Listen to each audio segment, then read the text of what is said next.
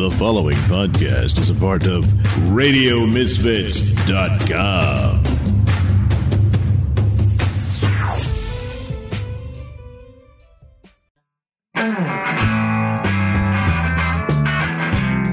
It's time for Caffeinated Comics, a lively discussion and debate on comics, film, television, and collectibles, all fueled by the magic of Frappuccinos. And now, here's your hosts, John and Steven. Thank you. It's Caffeinated Comics. I'm your host, John Clark. With me, as mainly always, is King of all geeks in Chicago, Elliot Serrano. Yes, my loyal subjects. Thank you, thank you. You know, I'm I only. I was I'm under only- your jurisdiction. That's true. You're just you're right outside. But I mean, I've got I've got I'm like the Roman Empire. I've got soldiers You're out following? there in the frontier. Yeah, there are barbarians at the gates. Well, it is uh, October. Every October, I try to keep things horror themed, and I know personally, I've just gone down this rabbit hole. I've been watching two, three horror movies a day, um, which is probably not good for my brain. Uh, but also, there's other things that are happening in the world of geek that I'm like, oh my god, we're not getting to it. Black Adam came out, but I haven't gotten to it yet. Um, I realized we've never talked about She-Hulk, and that wrapped up last week. Uh, there's a, there's just so much stuff to get through that's that's not Halloween themed, and I feel like in October, you know, everything should stop and it should just be horror. well, we did. I know we talked about Werewolf by Night with uh, DG Chichester on We the did. MCU review. Um, Yeah, that- so, so, folks, if you haven't been listening to those, I, I'm going to tell you that was probably one of the best episodes we've done. It was. I mean, I had so much fun with it. Dan was hilarious. He went along with everything. He um, even put up with me calling him Mr. Chichester and Sir. yeah, you were. It was uh, that was one of those moments where uh, when I told you because Dan's been on the show before, and as I've mentioned, Dan and I used to work together, Mhm. so we knew each other fairly well. And when I mentioned that he was coming on, you went, "Oh, well, okay." And then he came on, and you were like, "Hey!" yeah, I was really holding back. I was really holding back, John. I wasn't. I wasn't. wasn't trying to let on. What a fanboy I am of it was like it, Yeah. was- it was adoration diarrhea. well, because it's like I, I knew what was going to happen. I go, oh my god, I am so excited. This is gonna be so good. And then you're gonna go, ah, he had to back out. He was busy, so I didn't want to get excited until we actually had him on the show. Yeah, but Yeah. again, you got to watch. You got to listen to that one. It's probably one of the best ones we've done. And um, I think uh, with the MCU review, I think we're real. We're finally really hitting our stride with the show and and trying to make it something where it's a fun conversation about about let's say the Marvel movies instead of bitching and complaining about them like everybody's doing right now. Yeah well, speaking of Halloween, um, you just had a big Halloween themed night last night. Woo! Yeah, man, I'm telling you. I'm Speaking of canceling at the last minute, but you might have been too tired. It was funny because that uh, we, when you messaged me, uh, I was still in bed. I, I- think you messaged me at what one o'clock, two thirty. something like that. Um, but yeah, uh, for those who aren't aware, uh, the city, the town of Elgin, Illinois, um, the weekend before Halloween weekend, they have this event called the Nightmare on Chicago Street. Eight city blocks square, everything, the whole downtown area is shut down, and they remake the entire um, downtown to look like uh, there's a zombie apocalypse taking place. And it's zombie themed. It's always zombie themed because it's the you know way it started. Although one year they were doing it, they they it looks zombie themed, but trust me, they pull in so many other things. Sometimes it looks like space aliens and Mhm. everything's going on. But it's um the first time that they've had it since the pandemic. They they canceled it two years ago. I think they canceled it two years in a You know, row it's a shame that they have to cancel the zombie apocalypse for a pandemic. for a pandemic. Yes, irony. That's usually the way one starts.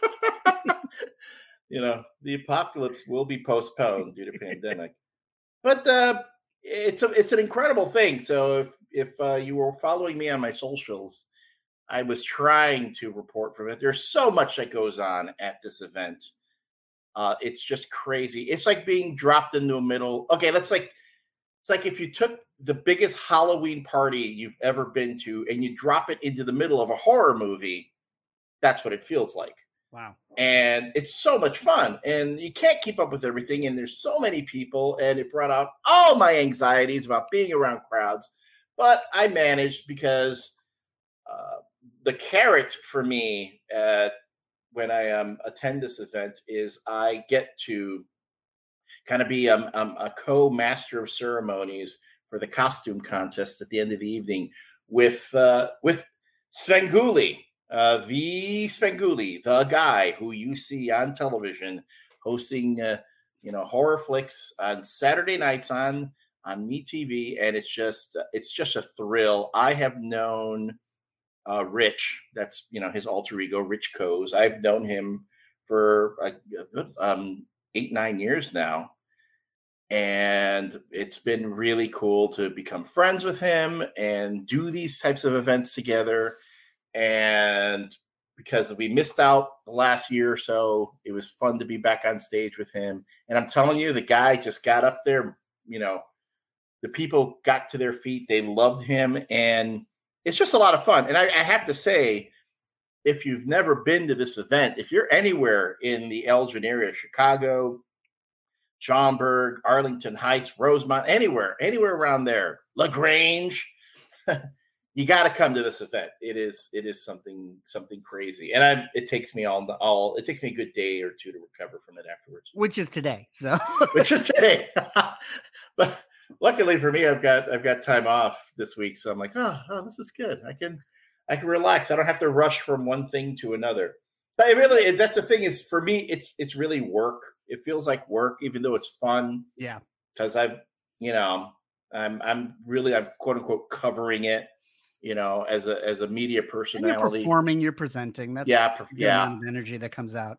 Oh my goodness, that, especially for the the costume contest, you've got to bring the energy. Yeah, because if you don't, you know, people get bored and uh the crowds. Oh my goodness, the crowds. I will say the costume contest does generate its fair share of controversy every year. You always have people who are pissed that they didn't make it into the onstage portion of the uh, costume contest. Yeah. Because they'll have like I want to say they had about a hundred entrants this year, and they got to whittle all of them down to like three or four per category. Wow.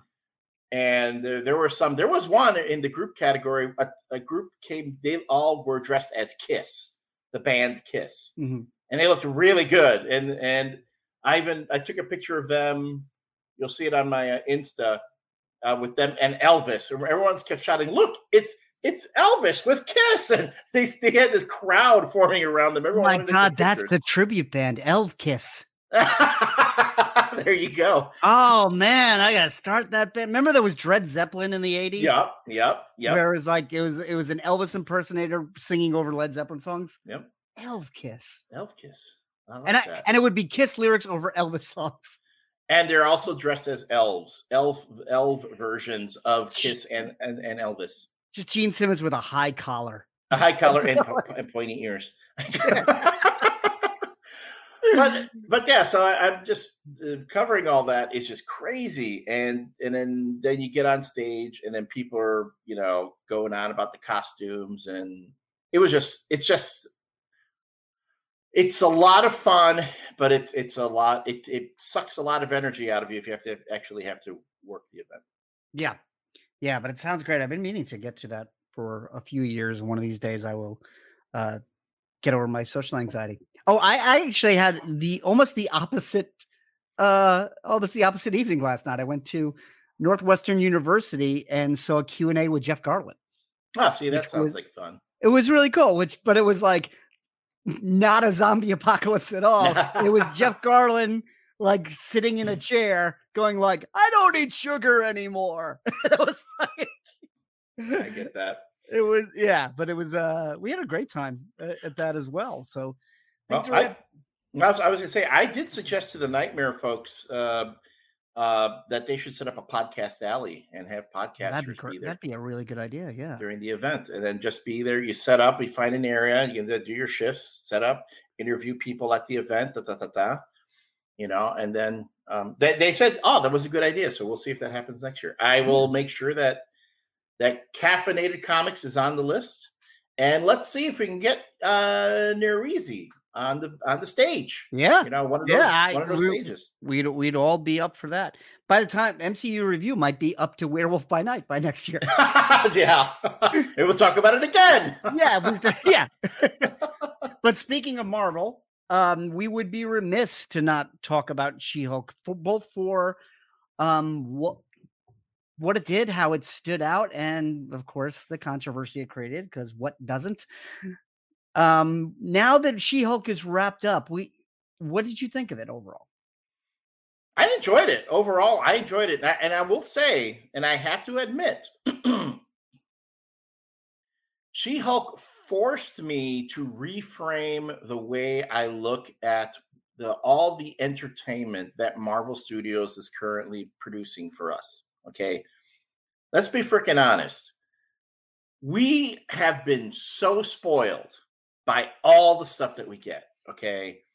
Uh, Marvel Studios is producing countless uh, television series and movies of of really high quality, high quality stuff. Whether you might feel the writing is is hack or you know you you you criticize the CGI and oh the there's an uncanny valley thing happening with She-Hulk in this episode, blah blah blah.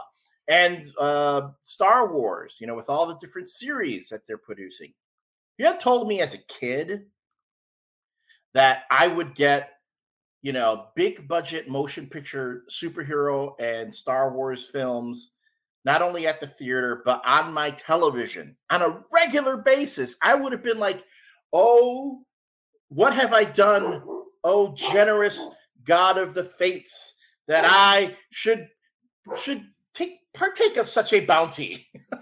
I feel like that conversation gets awkward immediately. Like, so you go back to your 1980 self. I'm thinking about myself reading Marvel comics, sitting on the bed, watching Return of the Jedi, thinking Star Wars is over.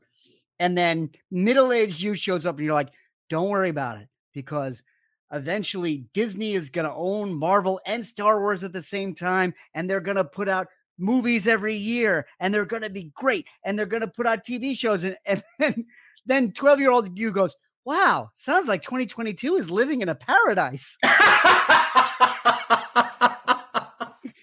well, that's a, isn't that the uh the Faustian deal? You know, you got to give Yeah, something up. I, you think maybe we all made that in a dream where Mephisto, Mephisto stole our marriage to Mary Jane. yep. Yeah. That. Uh huh. Yeah, Right. a, like, and that's all you'll get. You'll have you'll have Star Trek technology in your home, and you'll have superhero movies, and that's not healthcare. well, that's why I say that I go. That's why the Cubs won the World Series. Someone said, "You know what? Uh, give us the Cubs in the World Series, and Trump can be president." It's like ah, yeah, yeah. I also think uh actually uh, Civil War is like, you want Spider Man in the MCU? Well, that's gonna come at a price. mhm.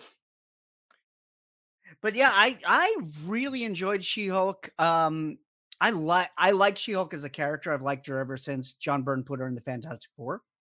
Uh, that was one of those where, uh, as a very young comic reader, I didn't know there was a She-Hulk, and uh, automatically like was drawn into her personality. Um, she's a she's a real fun, light character. She reminds me of what Harley Quinn used to be, where she's just kind of having fun living in the universe. She passes the Bechdel test where she's not constantly pining over men.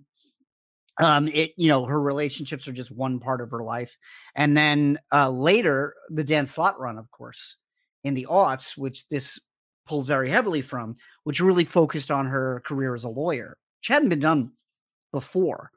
It was uh, John Byrne's run after he had her in Fantastic Four, did a lot of the fourth wall breaking, and then Dan Slott did a lot of like the Ally McBeal type. And the, I thought this show synthesized those two perfectly. And I, that's the thing that that that astounds me is that you have all these comic book nerds who complain about uh, they, they're the ones who complain all the time about being faithful to the comics, act, you know, faithful to the source material. Go, everything that they did on the show is straight out of the comics. Yeah. You know, they had fun with it. Yeah, they had to tweak it here and there. My favorite was in the very beginning when I had my friends who are lawyers complaining, oh, she's not a very good lawyer. I'm like, seriously?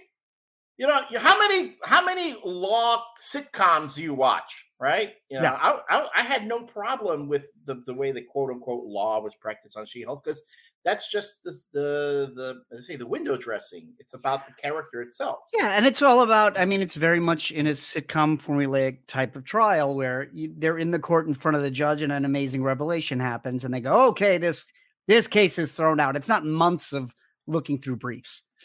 Yeah, it's like you- I guess maybe it's because we've dealt with uh, the Law and Orders for too many too many years. Yeah, they're not that funny. No, no, they're not. Uh, that's that's what Dick Wolf needs to do next. Law Law and Order comedy unit. Yeah, the, the funniest thing about Law and Order is John Mulaney doing five minutes on it. Ah, wait, I never saw that one. Oh, it's great. Okay. There's I'm I'm gonna butcher it, but uh he actually used to do this. It's an old bit. He used to do this when I was doing stand-up. Um he goes, he goes, My favorite character on Law and Order is the man who is so nonplussed about a murder that he won't stop moving empty boxes. I just go, Yeah, I knew her. it uh yeah, it's a great bit. I think it's on his first special. You should definitely check it out. But uh yeah, I really thought Tatiana Mazza- Mazzolani, Mazzolani, yeah. Mazzolani. Uh, I had heard great things about her from Orphan Black, which was a show I never saw. Then she did a few episodes of Parks and Rec, and I'm like, oh, it's that girl from Orphan Black. Okay, she's decent. She was fantastic. Oh yeah. yeah. I think pr- probably had the most charisma since. I mean, it's almost cliche to say Rob Downey Jr. is, uh, but pro- maybe since Tom Holland in the Marvel universe of somebody that just inhabits that character and just draws you into them.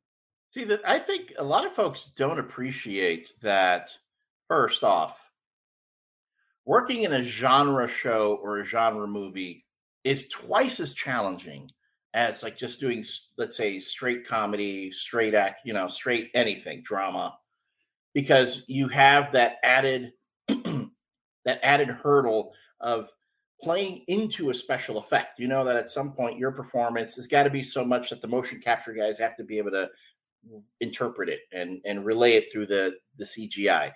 Add to that, you're you're well, like I love how they showed those behind the scenes bits where you see Tatiana with the the motion capture gear on as She Hulk, and the the things that she has to do, you know, during that. Like, okay, she, and now she's got to capture. She's got to she's got to relay this character in a sincere way that's not so, you know, ridiculously over the top that you feel for her. And from the very beginning, I felt for the Jen Walters character. She was just fun. She was like a, although I will say this, my friend Stephanie Cook made that, uh, wrote that tweet that went viral where uh, the, the toughest part that the writers of She Hulk have to convince me of is that no one wants to date Jen Walters. Yeah. I would totally date Jen Walters. I wouldn't need her to turn into She Hulk. I'd be like, I'm totally, Jen Walters is exactly my type right there. Yeah, but are you Jen type. Walters type? No, I am not Jen Walters type. I think no. that's the thing. Her standards are skewed. Yeah, no, her standards are way are. I mean, uh, uh, well, yeah, uh, yeah. I don't want to say they're way higher. I'm not. I'm not a, a bottom feeder, but still, I'm not like all the guys she was dating on the show were really buff and tall and handsome, tall uh, dudes. And I'm not Daredevil. yeah, Daredevil. I can't compare to that. I mean, even freaking Charlie Cox, which by the way, they bring him back. We talked about this before. But Yeah, they bring- spoilers for the entire series if you Yeah. haven't seen it. when they bring him back for this, I thought Charlie Cox was charming AF. I'm talking so charming, way more charming than he ever was on the Netflix show. You know, it's like I think they found a little bit of a, little bit of a shift for him to really make him, uh, to me, a little more accessible as a character. Yeah, I think I felt like the Netflix show was trying to do like Frank Miller and Ed Brubaker. And when Daredevil showed up in She Hulk, I was like, oh, this is Mark Waid's Daredevil. Yes. This is the Waid Samnee, and which is just as true to the character, Yeah. but but has a different air about it. And that's, you know, it's kind of one of the ways Marvel has its cake and eats it too. It's like you can you know, there you can't complain this isn't true to the comics because they can pull from whatever era they want, whatever run they want. And they can they can hold two contradictory versions of the character at once Mhm. and go, yeah, it's true to the comics because this character's been everything. Plus, the show itself went so meta there in the finale. It it Let's addressed talk about that finale. Yeah, it addressed every criticism that Mar- the Marvel formula has right now. It Mhm. was so self-aware, and if you have, I don't want to spoil it. Uh, let's just say all this this show throughout its run was constantly addressing the toxic fan bases that are out there. That you know, toxic masculinity, Right. um, um, how how some folks are online, and I'll say it again.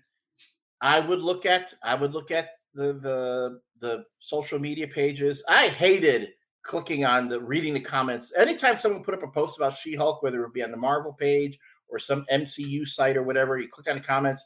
Oh my god, the bitching and whining and moaning and endless repetitive criticism about oh it's lazy writing, it's hack writing, they need to blah blah blah.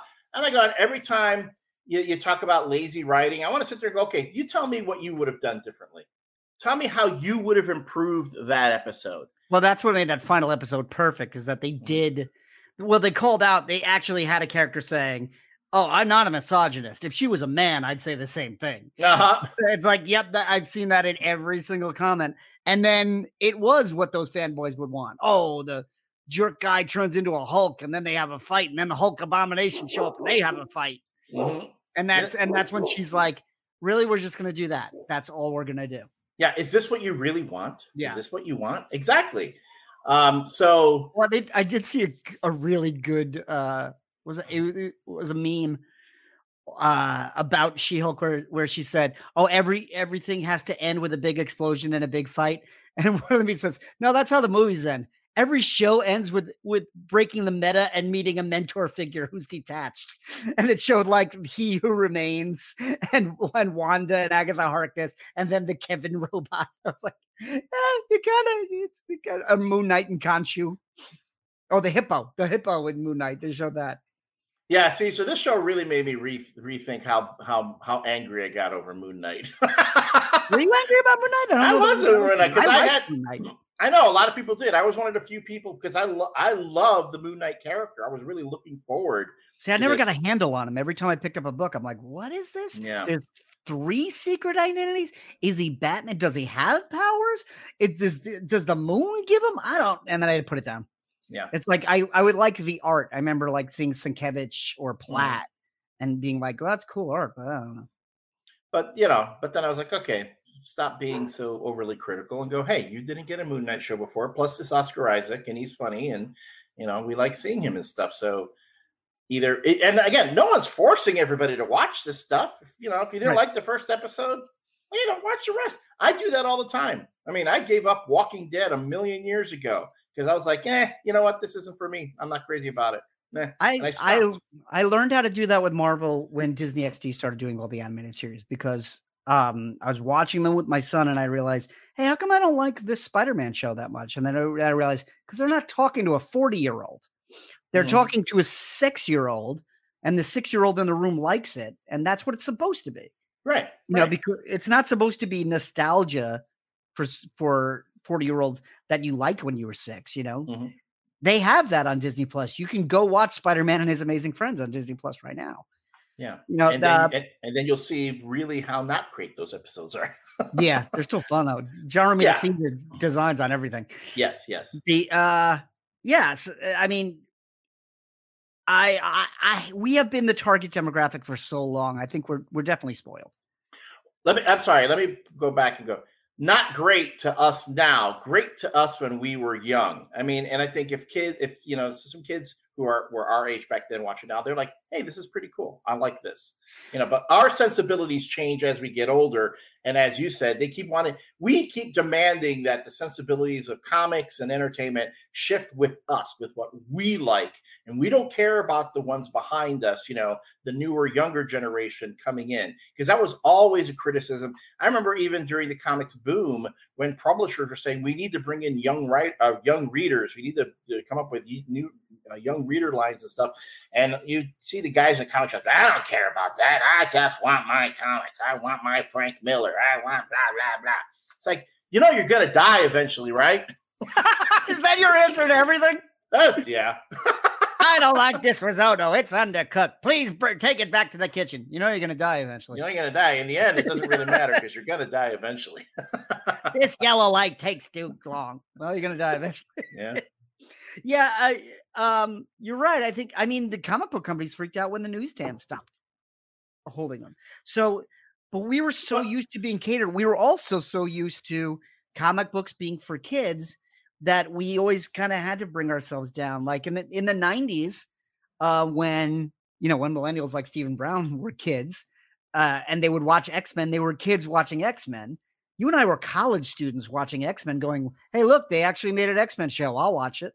Mhm. you know and there was this fe- there was always this little feeling of like i'm not supposed to be watching this but now there's just so much that it's like we can do a werewolf by night we can do a she-hulk and we can do like um what is it there's a new spider-man and his amazing friends now where they're like really little they're so young now that my my nine-year-old is like this is stupid I saw it. I was like, oh, because it's Spider Man, it's Peter, Miles, and what And, Spider Gwen. uh, Spider-Gwen, yeah. Spider.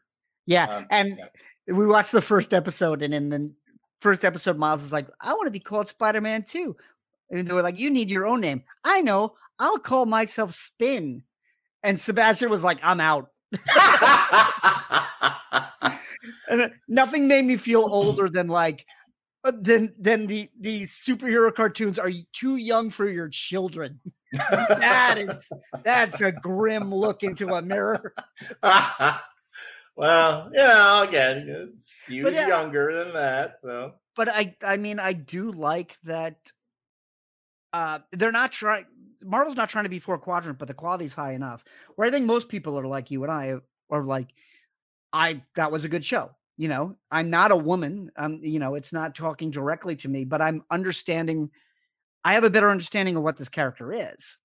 You know, in the way that like reading Miles Morales, I have a different understanding about a person whose life is very different from mine. Peter Parker lived my life. I got that. Mhm. I didn't. I the only thing I didn't do was get bitten by a spider and get raised by an old aunt. but Yeah. I was also a thin, nerdy kid in Queens. and and I wasn't a, a young Muslim uh, uh, Muslim Pakistani girl in in New Jersey, and yet I still enjoyed uh, Captain Oh, Mar- uh, Captain Marvel. That, I, I mean, Marvel Girl. That was fun. I know? learned a lot about Muslims in that. Yeah. So I would say uh, you're right, and then I think it's kind of like let go of certain things. Not everything's made for you. Enjoy it for what it is, and if, if you don't like it, you don't have to watch it because you certainly don't, and you certainly don't need to be going on, especially when someone is talking about how they enjoy something, and you got to go on there and go, "Oh no, that sucked. You're wrong. That that writing was so bad." I'm like, "Oh, Well, that's what that's what what pisses me off most about um, internet criticism, and I'm I'm I'm actually getting my fill on YouTube with it. Is that um, hyperbole just takes out exa- is a replacement for example, where they're just like, oh, let's talk about this movie. This movie is the worst. Look at how much it sucks. Look at this thing that sucks, and look at this thing that sucks. And it's like, no, where where do you find the flaw in it? Where do you find like what was the direction? Like where are the examples where you go okay they sh- they went left when they should have gone right. They didn't recognize that the audience wanted this. You know this casting was wrong. It's always just like and the same people like any everything they like is the best. This is awesome sauce. This is great. And it's like there's no discussion in here. You know like i think we've all been in that conversation with a guy in a comic store at a convention that just go that goes on and on about a title without giving any reason you know that makes me think about George Lucas, who, when he, you know, he said he retired from filmmaking for that very reason. He goes, these days, it's, everything is either the greatest thing ever or it's terrible, you know. And he just got tired of hearing the criticisms all the time. Getting, mind you, I know when the Phantom Menace comes out, this is right before social media is really taking off. You know, we just, you know, Facebook is still just for college students and Yeah, I remember the big deal about Phantom Menace was that you could see the trailer online if you Oh. took 25 minutes to download it. Yeah, yep. Uh, So there's all that stuff, and and and and he hasn't caught the full brunt of it yet. But he's still familiar because he remembered all that crap that would happen on message boards and in newsletters, and and that stuff would still get back to him. And then social media takes over, and at that point, there's nowhere to hide. Yeah, to be fair, I mean, if you went back and read issues of Starlog, fans were saying the exact same thing. Yes, It's- I'm just saying it's the intensity and the, how you that. I mean, I don't have to pick up a. Okay, uh, who reads Star Starlog cover to cover? Meh, you know. You get I, I oh I like that Battlestar Galactica cover has Lor- has Maren Jensen there. I'm going to read the order or the interview with her. Am I going to look at the the you know the letters page and all the other stuff? Nah, don't care. See, when I was a kid, I did because I could only afford to buy like one magazine or two comics a week. So it was like it just was sitting around my room, and I was like, well, I guess I'll read the thing I didn't read. So Yeah, but but now with social media, it's like that guy who writes that angry letter to Starlog about whatever can almost literally show up in your living room to bitch about the thing that he doesn't like that you like. right, So that I could see why Lucas, you know, was like, you know, I don't need this. I- well, it's a di- it's a difference between criticism and opinion. Everyone has an opinion, but not everyone's a good critic. Yeah, and even with criticism too i mean I, I to me in the most most of the cases i would say it's all technical it's not even you, can argue aesthetics and story and blah blah blah but you know like for me the um let's say the the rob zombies monsters movie Oh, people hate that. my biggest criticism of that that movie is just it looks like it was shot by an amateur it just looks very the DP, I don't know who the DP was. I'm, I think he's the same guy he he had on all his films. And I've seen other Rob Zombie movies. Yeah, he's made six feature films. Yeah, and his his film they look like feature films. This one looks like a like a fan film, you know, done for you know to be viewed on your computer. I just So- never, I just never found Rob Zombie to be funny, and And well, that's the you're making thing, a yeah. film about a sitcom. Yeah, that one is it's also not terribly funny. But I I'm not going to sit there and complain about the humor of it all because you know it, humor is is subjective. To me, just purely on a technical on a technical uh, uh, uh, point of view, it just looks amateurish. You you fix that for me, I have much less criticism of the film, and I can actually enjoy it more. So I can sit there and go, okay, all right, this is presented better let me see if I can get through these jokes that aren't quite landing. Which, you know? yeah, many of them. okay. Yeah. Yeah, well, well, I mean, everything has that criticism because um, I'll pro- we'll get into this in depth next week because I have a guest coming on to, that really wants to talk about Halloween Ends, and uh, I watched it this week. We um, I hadn't seen any of the trilogy. To be honest, I hadn't seen anything since Season of the Witch, where the kids put on the masks and then bugs crawl out of their eyes. Uh, so I was way behind on Michael Myers. So, but heard great things about 2018 and then i watched that and halloween kills wasn't great and then everybody was so excited so excited about halloween ends and i had been really in the trilogy for like three days by the time i saw but people are still real people have real strong opinions about it Yeah. I mean, I remember with, again, back to my talk about a criticism, like Halloween Kills to me was just one of the dumbest movies I'd ever seen. It's just, you couldn't, they, they, they set up this great premise where we're going to make sure that the characters are smart and don't do the dumb things that they do that get them killed. Like they even say, we're always going to stick together. We're going to Yep. be armed. We're going to do this. When we're going to deal with Michael Myers, we're going to make sure he doesn't take us down. And then the rest of the movie is people just being stupid and breaking all the rules that they set themselves. Till when they finally do what they say they're going to do, Michael Myers is pretty much revealed to be the Terminator, and you could gang up on him. And and I mean, I, I was I was hoping someone would come out with like an RPG and shoot him with it to see if he can hold up to that. well that's Yeah. the problem i as i said i went uh i tried to find every halloween movie i, I could uh which they were scattered all over because of the rights. So it's like oh these two are on peacock. Ah this one's on a bootleg on youtube. This one is uh you know this one's on hbo max. So i was bouncing around and it, it both that and i was watching the friday the 13th and both of those characters were they're supposed to be normal human beings. Yes, but but the problem is you kill them three times in every movie because of you know because you have to have the fake out final jump scare. Oh, he's actually back. So you have to kill him in a way that you atomize the guy. And then a year later, they're like, well, now he's back. So there's his atoms his atoms reconvene like Dr. Manhattan. yeah, the electrons and the protons start getting together. Um, yeah, my my my two favorite resurrections ever. It's Friday the Thirteenth, Part Six.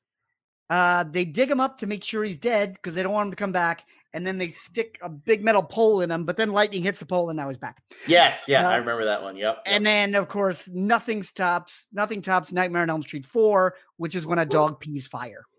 I missed that one. Oh, that's a good one. And Freddy Wait, is that is that Dream Warriors? No, that no, it's after Dream Warriors. It is Okay. the uh, Dream Master, I think. Dream Master. called. I missed that one. Yeah, five. Yeah, it's not a great one, but uh, horror movies are not built to be world building franchises. No. That's that's the problem with them. Is like each one has to have some feeling of finality to it. You cannot do it. You cannot do a horror cinematic universe. I think Tom Cruise proved that. Well, they tried. I think for a while they were trying to do that with the Freddy versus Jason movies, and they, the idea them was to 20 years start, to make that one, and then that was it. then they wanted to do they wanted to bring Ash into it. They wanted to do Freddy versus Jason versus Ash, but Bruce Campbell said, "Okay, we'll do it, but Ash has got to be able to kick you know Freddy and Jason's asses." And they went, "No." I'm like, then there's there's no point to it. If Ash Yeah. is going to come in and basically be a jobber for Freddy and Jason, you pretty much uh, invalidate his character from his own franchise. Right. Well, because the difference with him is he's not the villain. Right. you know, uh, you know, Freddy and Jason are the villains of their franchise. Ash is the hero. That's one of the that's one of the things I love about Evil Dead is the way that flips the formula on its head. You know, the, it's the um, it's the monsters that are pretty much replaceable. Yeah. You know, deadites are deadites. You know, uh, it, and it's the fact that Bruce Campbell's in the middle of it. That's who you, you go with. Whereas with Nightmare on Elm Street, the kids are are completely replaceable. It's like, okay, here's four more jerks in a high school. Just let Robert Englund run loose on them. So, yeah, it's. I mean, considering how long it took Freddy versus Jason to get made and how many drafts, Ron Moore and Brannon Braga wrote a Freddy versus Jason that didn't get made because there's. It's like Marvel DC crossovers. You have to please so many people. Yeah, yeah. That was I remember watching that movie expecting so much too. I'm like, man, they taking they're taking a long time to get to what we want to see. And then when they finally get to the big fight, it was like, eh, all right. Yeah, I, I had no expectations for it because I never thought it was really going to happen. And I'm like, okay, you did it. Whatever you want to do. And they got the director of Bride, Bride of Chucky. So there was a certain tone they were going to hit with it. Well, I remember too, because when the, when they finally did when they finally did Ash versus Freddy versus Jason, that's Dynamite did the comics. Yeah, no, wasn't version. it based on the? It was based on the actual treatment, wasn't One it? One of the treatments, yeah. And uh, I uh, James Kuhoric, um, who was one of the writers on one of the original writers in the Army of Darkness type line, and he did. I want to. Trying to remember if he did the first or the second one. We had a little conver- a brief conversation about it, and he talked about how difficult it was doing that. Exactly to what you you were saying. You know, uh, he goes, man, we wanted to do this and this, and they wouldn't let us do that. And, I'm, and so you sit there whenever you have um, folks criticize a story or a comic trust me, I, I- a lot of times the writer knows. Yeah. The writer knows where the where the problems are. You know, I remember when I was writing some stuff, and uh, there were things I wanted to do. I, I mean, it, I've been very open about this. The um, the Obama at Army of Darkness miniseries I did, Right. which um, and don't get me wrong, I loved it. It was a lot of fun. I had you know, how often do you get Ariel Padilla to do your interior art? How often do you get Todd Nauck to do your covers? You know, sp- you know, and and put Obama and Ash on every one. Great looking book, great production. Um, the story, I'm I'm still happy with how the story came out for the most part, but you will see if you read it, it doesn't feel entirely cohesive because there are certain things I set up along the way that as I was going along, they I mean, after the pitch was approved, even. And, and this was had nothing to do with my editor, too. My editors were fine with it. It was just the licensors. Yeah. They said, Nope, you can't do that. I'm like, but I spent this whole issue setting up this joke. You know, this whole, you know, like I set up Ash versus the Terminator. I was supposed to, you were supposed to get Ash versus the Terminator in a way. And I remember my editor, Joe Rybandt, said, you know what? That's really clever what you did there. and uh, they uh, Padilla even started uh, draw did some of the artwork, and I guess the licensor saw it and said, "You can't do that." I go, "It was in the script." Did you read the script? yeah, I I mean, I I haven't written as many comics as you have, but I've been in advertising a long, long time, and I'm hearing myself saying, if I'm watching a commercial with boys, because I don't have a TV anymore, but a lot of the streaming platforms I pay for the cheap rate, so I'm seeing a lot of the same commercials over and over again because the algorithm is pretty narrow. Mm-hmm. And there's, I've there's so many times the boys are like, "Why would you write a commercial that stupid?" And I've heard myself say, I'm sure the first draft was great. yep. It's like this this is round 15. yeah. Where where the writer just went, "Oh, fine." It, you know, it, it, the lesson I've learned over and over again that never gets any easier is you have to give it your heart and soul and then let it go completely. Let it go. Got to let it go. That's true. Yeah. As Jack Kirby will say, comics will break your heart. They will. But uh, okay, but I will never trade that experience for anything. And again, I want to go on record as saying that Nick Barrucci and Joe Rybandt were two of the best people to ever work for. If you have a chance to work for them, um, I say do it. They are going to make you feel like you are. They they'll have your back as far as they can, and then after a while, you know, got to listen to the licensors. So yeah, yeah, everything runs up a ladder. Yeah, and that's that's what makes um like things like the Marvel Cinematic Universe so wonderful. I think is that it's owned by Disney. It's using Marvel characters that have been around for 50 years. It has to hit all four quadrants. They spend a ton of money on it, and you still get these unique, interesting things coming out of it, like Werewolf by Night, like Moon Knight, like She Hulk. And it's like the fact that those exist at all, that we're not just getting, you know, Iron Man 15 with, you know, with Josh Hartnett now playing Tony Stark you know, they're not just stamping out the same thing over and over again. They're willing to take these risks in a way that the, the publishing company took risks for 40 years. And I think we said this on a podcast before, but uh, as you were saying, you don't have to watch everything Marvel. And it's like, yeah, because I've never read everything Marvel. There was never mm-hmm. one month in my life where I read every single book they put out. I think the only time I did that with DC was New 52 because uh, Steven had a deal was like if you bought all every title that month, you got this like free bonus. I was like, yeah, sure, I'll try everything. And it was the one month where I, you know, 15 out of the titles I read, I was like, that's not talking to me at all. Mm-hmm. And I knew it wasn't before I opened it. And the thing about Marvel right now, because it's one at a time, it doesn't matter how frequently it comes out. You're going, okay, this is the next thing I like Marvel. I'm going to watch this thing. Mm-hmm. Uh, I'll look at. Um, this is funny too uh, what they're doing with Star Trek right now. You yeah, know, they have all the different shows appealing to different people or different audiences, like Star Trek Prodigy, which is for younger viewers, but I enjoy it. Mm-hmm. Um, you have Strange New Worlds, Discovery. Uh, I'm sorry, uh, John, John Siuntres. John, I love you. I really do. But man, let go of the whole Discovery stuff. Seriously, it's let go. It's four seasons in. Let go. They rebooted it too. I know. Um, yeah, and, I mean, Discovery's my least favorite too, but I yeah. watch it. It's interesting, and I move on. Um, and, but I will. Oh, and I and and and this is the thing. This shows how much I've changed. I've I've kind of like reframed my own fandom and how my expectation on that. Oh my god! After you telling me over and over and over again how much you love Lower Decks and Lower Decks is your favorite Star Trek show, still is. I've become a Lower Decks fan. This pat this season that they've got right now has probably been some of the best stuff. Oh, it's it's incredible. Yeah. Well, because they mm-hmm. know their characters, so yes. you go in thinking it's going to be a parody of Star Trek, and it is a really, really funny parody of Star Trek. But you know, now we're yeah, we're about thirty episodes in. Like, I know the characters on this show as well as I knew the characters on Deep Space 9 mm-hmm. and I care about them as much. Mm-hmm. You know, I care about their story arcs. I care about like how they progress and there are there are storylines uh it has everything that star trek has also it's hilarious it's a it's a i'm sorry for those who say the orville is the best uh, next generation whatever no uh lower decks no i always say lower decks is what the orville thinks it is it is and it, but again i was i was watching it going damn John was right.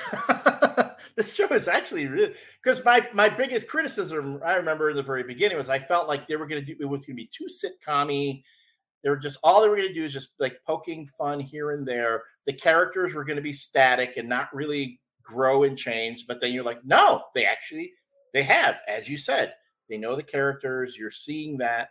Um, they're uh, uh, they're not doing like The Simpsons where they forgot what happened two Right. episodes ago. You know, they the characters are going from um, arc to arc to arc, and it's just fun. And the last two episodes, I was like, I was genuinely touched by the um, episode where Boimler finds out that um, uh, well, Oh yeah, finds out about his, what happens to his transporter clone. I was like, holy crap! How, they went there, and then there's a twist, which was still fun. But you know, I was like, I was But, like, uh, wow. but it, yeah, the way he processed it Yeah. felt more real than stuff they did on Next Generation. Mhm. Like it was, it was the kind of stuff they tried to do Next Generation. Gene Roddenberry was like, "No, these people are perfect. They're not going to have that problem." Uh, yeah, it's it's surpri- it has surprising depth to it, and Yes. the the thing that always amazes me is it's such a broad comedy, and yet I and I completely believe that it takes place in the Star Trek universe. You know, they've had you know they've had Q and they've had Riker, but I I absolutely believe that Picard is on the Enterprise in this universe in a way that I don't even do with the Star Wars animated series. And I know people that love Rebels and love Clone Wars. I've just never been able to bridge that gap. For me, those shows they were like the Marvel XD shows. I'm like, yeah, these are talking to kids. They're not really talking to me. Um, and I don't feel that way about Lower Decks. And it, I I do think it's time for me to admit that I'm not the Star Wars fan I think I am. Eh, I, know, I'm I mean, but- probably more of a Trekkie than a Star Wars fan, but Star but Star Trek tends to satisfy me more often. it's funny. I mean, again, I'm I'm probably I feel similar to you.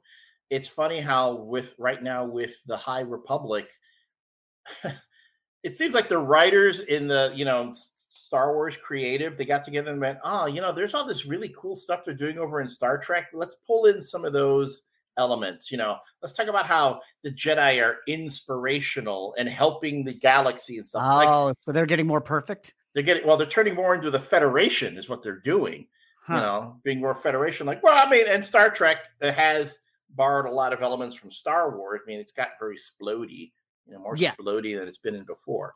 So, but um, yeah, uh, I can see that they're both of the franchises are finding not just what's true to the original creation, but trying to figure out how to appeal to new audiences. And yeah, some things will slip through here and there. And eh. Yeah.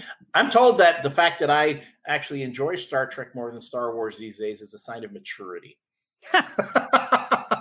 I don't know. I, I think it's Star Trek and Star Wars are Marvel and DC. They're giving you different things in different tones. And honestly, sometimes one is doing better things than the other one is doing.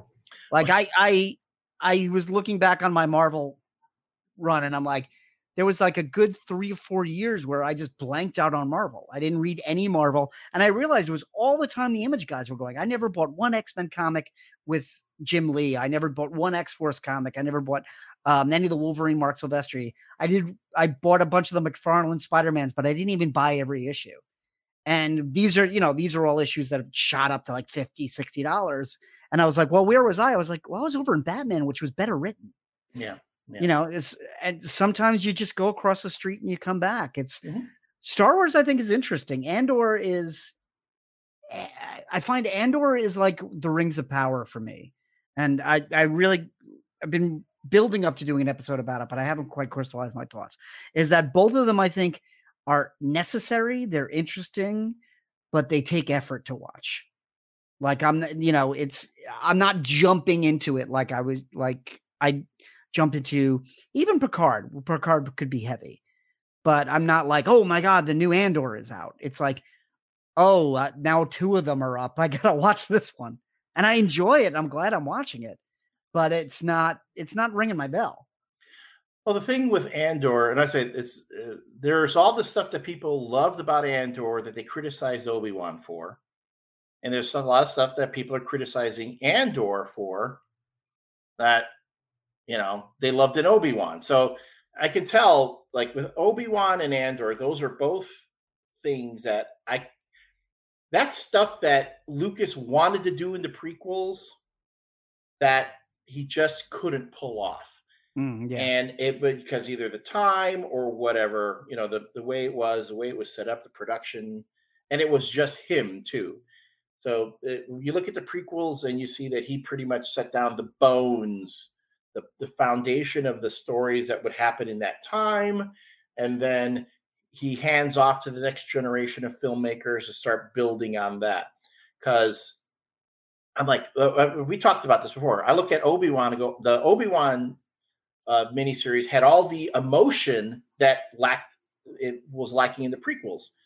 Andor has all the character development Mhm. about the world, and, and I'm sorry, and the world building that was missing in the prequel. Well, and the strategy too. The Yeah. um, I The think, Game of Thrones type chess play, as they say. yeah, the political machina- machinations of like this is how the rebellion pulls together. This is Mhm. how they find people. This is how they get information on the empire. It Andor is so grounded. Uh, I tweeted this the other day. It was like I think it's there was a period. There were three episodes where I didn't see an alien. Yeah. Whereas like it's it's just people talking to other people. Like, you know, I'm not seeing of course I'm not seeing any Jedi's, I'm not seeing explodey, I'm not seeing giant monsters, which I didn't expect to, but I'm like, there's not even like the token guy in a big rubber mask to Mhm. prove that it's a multicultural rebellion. It's it's like like everyone's Irish this week. This last episode too, the one that just aired this past week, I was watching it. I'm going, man, this really feels like something a young George Lucas would have written and directed. Hmm. A lot of a lot of tone, a lot of mood. It's just people talking to each other, all these personal interactions going on, which was always what Lucas was about. You look at THX 1138, look at American Graffiti, you know it's it was always about people how they were going through different experiences and the world around them there's that one scene where the the one disgraced corporate officer you know he's No, going I haven't seen this episode yet. all right so well there i'm gonna tell you you're gonna you go a- spoiler free. Yeah. I got there's a scene there where you're gonna go that looks like THX 1138 Hmm. you're gonna you're gonna sit there you're gonna go that's what it made me think of and, I'm, and I'm pretty sure that the the folks on um on the production team were probably thinking about that let's do a little nod to early Lucas it really felt like very early Lucas Yeah. Yeah. I I mean, both of these franchises, they're being taken in different directions. I, you know, it's uh I wish uh Disney put as much effort into the Muppets that they put into you know, the Muppets like every two years they're like, ah, it's six episodes of a thing. I don't know if it's any good. You know, they're the the care and attention they're giving these brands is something like you were saying. I don't think Lucas gave the prequels as much attention as Disney's giving them now. I think too is well, man, it's back to Lucas just getting frustrated with the whole process. And I don't blame him because I mean, if eh, let's say he was involved with it and had to deal with all the social media and all the, the stuff that goes on in, in media in general, it's not it's not even like he has to go on on um freaking Facebook or some Reddit account. You have variety, you have all the main, you know, entertainment b- magazines picking up all that crap and running it because they need content. So you can't escape it. And Yeah, know, it's it's all the clickbait. When I was what uh, when I saw Jeff Garlin last night, he was talking about all the controversy that he's gone through in the last year or so. And he says now when I see this, you know, gossip of people being, you know, outed, he's like, he said, you know, like everybody they're saying about Bill Murray, he goes, because of what I went through, I don't believe any of it. He's like, I need to know the person personally to believe that story because it's co- the, it's constantly churning. And if anything, you know, we're addicted to outrage Mhm. um you know the last five years have proven that just because that's you know that's what our government turned into is just this theater of outrage You yeah, know, and- we I'm don't sorry. do anything anymore we just Yeah. yell at each other Yeah, and and I'm sorry. I mean, I'm I'm not the as as a member of the media from time to time. I will also say I hold I hold a lot of media fellow media accountable. They they they had four years of a of an ad uh, of a administration just generating so much revenue for them because you know uh, everyone was pissed off about this that and the other. And now they're like, oh crap, we don't have that say We got to now now we got to start generating it again on our own and start being you know shitty about it. And Yeah. yeah, it, and that's why you see that in entertainment too, and you see that uh, why you see all these fanboys and you know and you know self-appointed, um, um, um, you know the the the den of geek. And uh, although den of they're good, they're okay, I like den of geek, but just these kind these groups that like suddenly they have these YouTube accounts. Right. and they're like uh, they're generating all this uh, attention and clicks and followers and likes because their headline says indiana jones 5 is gonna suck and here's why. And you know it's Right. like oh, oh god. Okay. Yeah, I don't, I don't even click on that stuff anymore. I'm like, honestly, when I see a news story like um, Harrison Ford taking over Thunderbolt Ross, I just see that story seven times before I believed it. yeah I was like, because it's so rumor, and I, you know, I'll wait till I see that movie. I, I, I have mixed feelings about it. I think there's enough military characters in Marvel where you could have like, you could have dedicated that to William Hurt like you did Chadwick Boseman and not do that character again. Make Harrison Ford somebody else. But yeah but for uh, all you know he's the uh, variant version we don't know Yeah, that's true. So I think uh, wrapping up for this week, uh, I feel like this title's going to change. Like before, it was it was like it's going to be She-Hulk or it's going to be Halloween. I think th- this week is just like, what the fuck do we actually want? you know, we get what we want and we don't like it. It's like when you're yeah it's like we're like those little i mean any parent who had young kids who were finicky eaters it's the Well, I got one now. yeah i uh, that there's that what was the, the meme the, there was another meme i saw it's like this he goes my son you know went to the kiosk and didn't want any help ordering because he's a big boy now and now he's looking at his eggs on a hot dog bun and he's pissed about it so all right That's pretty much yeah. It's you know we want what we we even if we got exactly what we asked for we would figure out a way to be angry about it Yeah, and, and the way I try to calm myself down about it is, is I realize, you know, we all talk about social media as it is as if it has one mind and one voice, but it's everybody. Mhm. You know, and it's like that's something I push back. It's like, oh, you guys all say you wanted this, and now you say you don't like it. I'm like, eh, they might not be the same exact guys. You know, it's, It's- just everybody speaks at the same volume, and and and I say that having a podcast for almost a decade. Yeah, yeah. Uh, and as someone who's yeah, who's written for the major newspapers, you know, and and and been on television, all these things. It's like I don't think there's any one voice greater or louder than the other. Just there's certain ones that just figure out how to get the most attention. Yeah, and it's never been the best way to go about it. But uh speaking of media, um, you got a new greatest thing in the world this week. Why? Yes, I do. I actually got the um, 40th edition Blu-ray of ET, the extraterrestrial. Um, it was one of those where I was like, "Oh, it's it's coming out," and I I put in a request for it because I'll get the the little um, the press releases ahead of time. This is coming out. If you'd like Yeah. to request for product for review, let us know. And I put in for this like a long time ago, and I thought, oh, I didn't get approved because you know a lot of times they have very limited Right. um, product to give out. And then it just showed up in my mailbox the other day. And I was like, oh, wow. And it, I got an apologetic email afterwards saying, sorry, it ran behind and so on.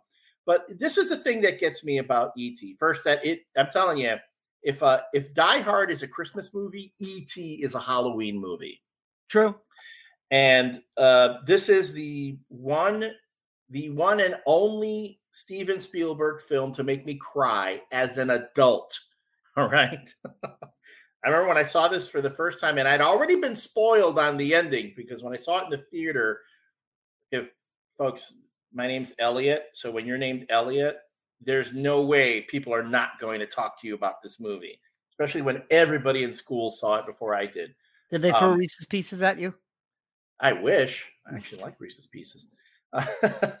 um, but no, even knowing the ending, the it was so heartfelt. I mean, this is probably Spielberg's one of Spielberg's greatest, greatest films. Um, and I think he's always trying to recapture that that feeling in his films. Um, yeah, uh, having it on Blu-ray because, and we've talked about this too. Finding stuff on streaming is such a pain in the ass these days. Yeah. Yeah, without just watch, I'd be lost. As I said this week, finding the Halloween sequels, I was able to find most of them for free, but it it was like detective work. Mm-hmm. Well, uh, ET is on Peacock now. How is it on Peacock? Why isn't it? I mean, I, Uh, Paramount, Univer- U- NBC Universal, Universal. right? I mean, and even as part of the the celebration of forty of the 40th anniversary of ET, Peacock will let you change your account uh, icon to ET, which of course I did. So um, having this now, so I can actually watch it, um, is is and, and whenever I want, because this movie would suddenly just disappear off the shelves over time, and then they bring it back. Unlike yeah, the back, the, the DVD was 20 years ago. Yeah, and the the the Back to the Future movies, though, you'll find like two different anniversary editions sitting right next to each other on the The shelf. 16th anniversary and the 17th anniversary. Yeah. Uh, this one's got a whole bunch of great features. I haven't been able to watch any of them yet. Uh, but my, I will say, my big thing, my the thing I'm looking for is, um, of course, talking to John, the discussion with John Williams. Oh, and the only thing it's missing that uh, if you are a fan of ET that you wish it would have, and why, why, why won't he do it? No director's commentary. Spielberg has never done one. He never does them. He's Nope. never done one. Like, you know, how much would you give for Raiders of the Lost Ark commentary? Hell, I would love to hear a Jaws commentary. That's Yeah. you know because uh, I, I think Raiders was the one. A lot of people don't realize Raiders kind of like revived Spielberg after that. He had After 1941. Yeah. 1941, yeah. So Yeah. Yeah. The, uh, it's funny because as, as you're talking about the disc, it made me realize like how much I miss extras. I don't miss having a bookcase of DVDs. Like, you know, it's easier to move when I have a cloud. And, and as I've said before, I buy a lot of stuff still through Apple and Vudu. So I have it in the cloud, you know, uh, 99%, knock on wood, it's going to stay there. So when stuff moves from platform to platform, I just go to my library. But I miss the extras. They're not included anymore. We just watched um we watched Doctor Sleep on HBO Max today, which uh if you haven't seen it's really good. It's the second time I've seen it. yeah, it's that's a rough movie though. That's Yeah. rough. Oh, Yeah. there's a scene in there that I like I almost walked out. I and Yeah, I I told Jill when we sat down to watch it, but she hadn't seen it. I go, there's a scene I might walk out. I said, I'm I, I said no spoilers. I'm not gonna tell you. I know, I know the scene you're talking about. And too. I, Yeah. would just I stayed Yeah. through it, but I just tightened it is rough. It is a Yeah. very, very, very scary movie at times.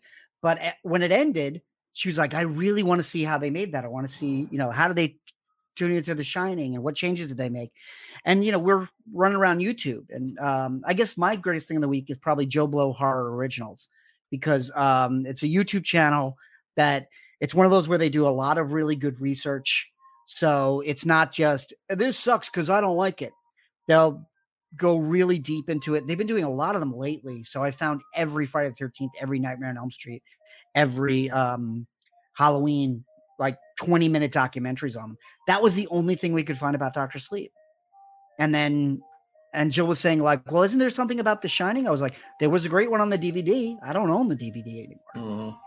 You know, yeah it's, these it, it, it, it's a, i'm sorry i know i mean i'm with you on the, the whole streaming how it, you don't have to store so much stuff anymore but just last week i heard about someone saying that they had some one of the platforms that it was uh, was it amazon? I can't remember for sure so this is going to sound anecdotal but they said oh i had ordered all this and i got I, I got the notice that it has been removed from my account because it's like the license was up or something. I'm like, but if you bought it, th- that should be yours. It's not Yeah. really a quote unquote rental. they also know. don't pay you back. Yeah. They took it off. They just took it off their account. I'm like, that's got to be wrong. But I mean, you, I'm sure if you look at terms of service and agreements and stuff, it's probably buried in there Oh, yeah. somewhere that the streaming service they reserve the right to remove, pro, you know, remove content. You know, I- whatever. I saw a great meme uh, this week that said, uh, "Yeah, I believe living. I, I believe living in the future was searching searching my eight streaming platforms to find a movie that's in its one month viewing window. You know, because we were told, hey, everything's going to be on here. It's going to be easy, and you know, it's it is more beneficial than it's detrimental because I've gotten on a plane and said, "Hey, I want to watch Empire Strikes Back," and just push download and then watched it on the flight. Like that didn't happen when I owned DVDs. But then again, I was in half price books and they had the Blu-ray original trilogy for seven bucks. And I was like, you know what? For seven bucks, I think just for insurance. yeah. But you know, that EMP can hit and wipe out all that data. well, yeah. But the other thing is, then one day you're not going to find a player. You know, that's true too. I have a, Yeah. I, I I watched stuff on my PlayStation 5, which I was lucky enough to get after a year and a half Mhm. of hitting F5 on, on every website. And you know there were two versions. One of them didn't have a disk drive. Yeah. So Oh, that's it's- crazy. It's al- you're always going to be chasing something. I had a conversation with my dad about it when I was trying to get him into streaming because he had walls of VHS, Mm. and he said, "Well, what ha- what happens if if it can't translate it?" I said, "Well, honestly, everything is you have to translate on some level. A printed book, you have to understand that language. Right. So there's always going to be that leap, but it's like every time it shifts, you know, you worry if you're going to get left behind. And for guys like you and I, like we want for our certainly for our favorite movies, we want to review them again and again and get more out of them. Mhm. And it's like I don't want to be told that hey, uh, yeah, we didn't find it cost effective to have Raiders of the Lost Ark anymore, so you can't watch it. That would be Yeah. some straight up bullshit. Yes, and if you'd like to know more straight up bullshit, there's ways to get in touch with us.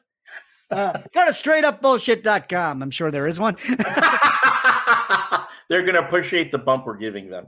But you can follow me, uh, not on my book, on Twitter and Instagram. Uh, that is the official Caffeinated Comics social networking feed. My Instagram is lots of pictures of toys. And if this week is any indication, there will be pictures of my four foot Galactus because nice. it's being shipped. And I was at Mr. Wayne's today. He got five of them in.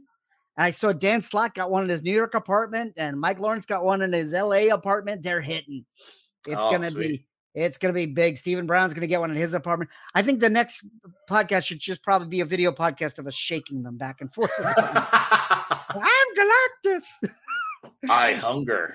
yeah, you can also go to our Facebook page, facebook.com slash caffeinated comics for um, all the news, which now, you know, you have to jump from one profile to another to share anything. So there's not as much news as there used to be, but we're trying we're trying to get the news to you as quickly as we can.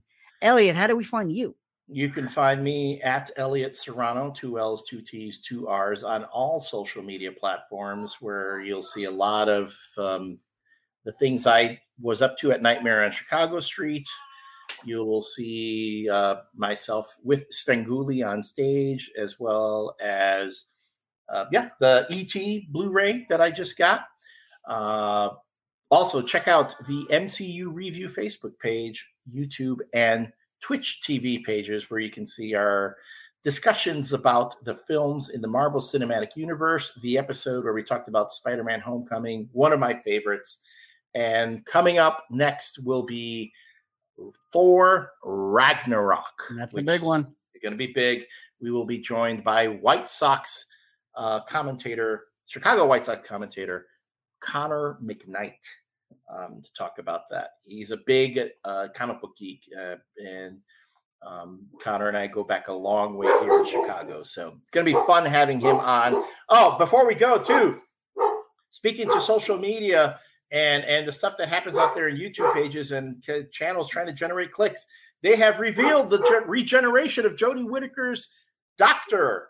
Oh, it aired last night. It aired we didn't last see it in. America. Yep, and ha- aired in Oh. in uh, in Great Britain, not yet in America, but the BBC knew that it was going to get out there somehow. So they said we're going to do it ourselves, and wait till you see who she regenerates into. All right, don't even tell me because I haven't seen it. I'm gonna I'm gonna look, but I know that you know there's two major theories, so Yep. I'm gonna. uh But it's out there. I would say look at it now. Yeah, we're so far behind. HBO Max just got the Sea Devils episode, so I don't know when we're gonna see this. And apparently, it's moving to Disney Plus, and I don't know when that is. Yeah. So Well, all right, but either way, uh, we will post it on our Facebook page, and we will talk to you next week.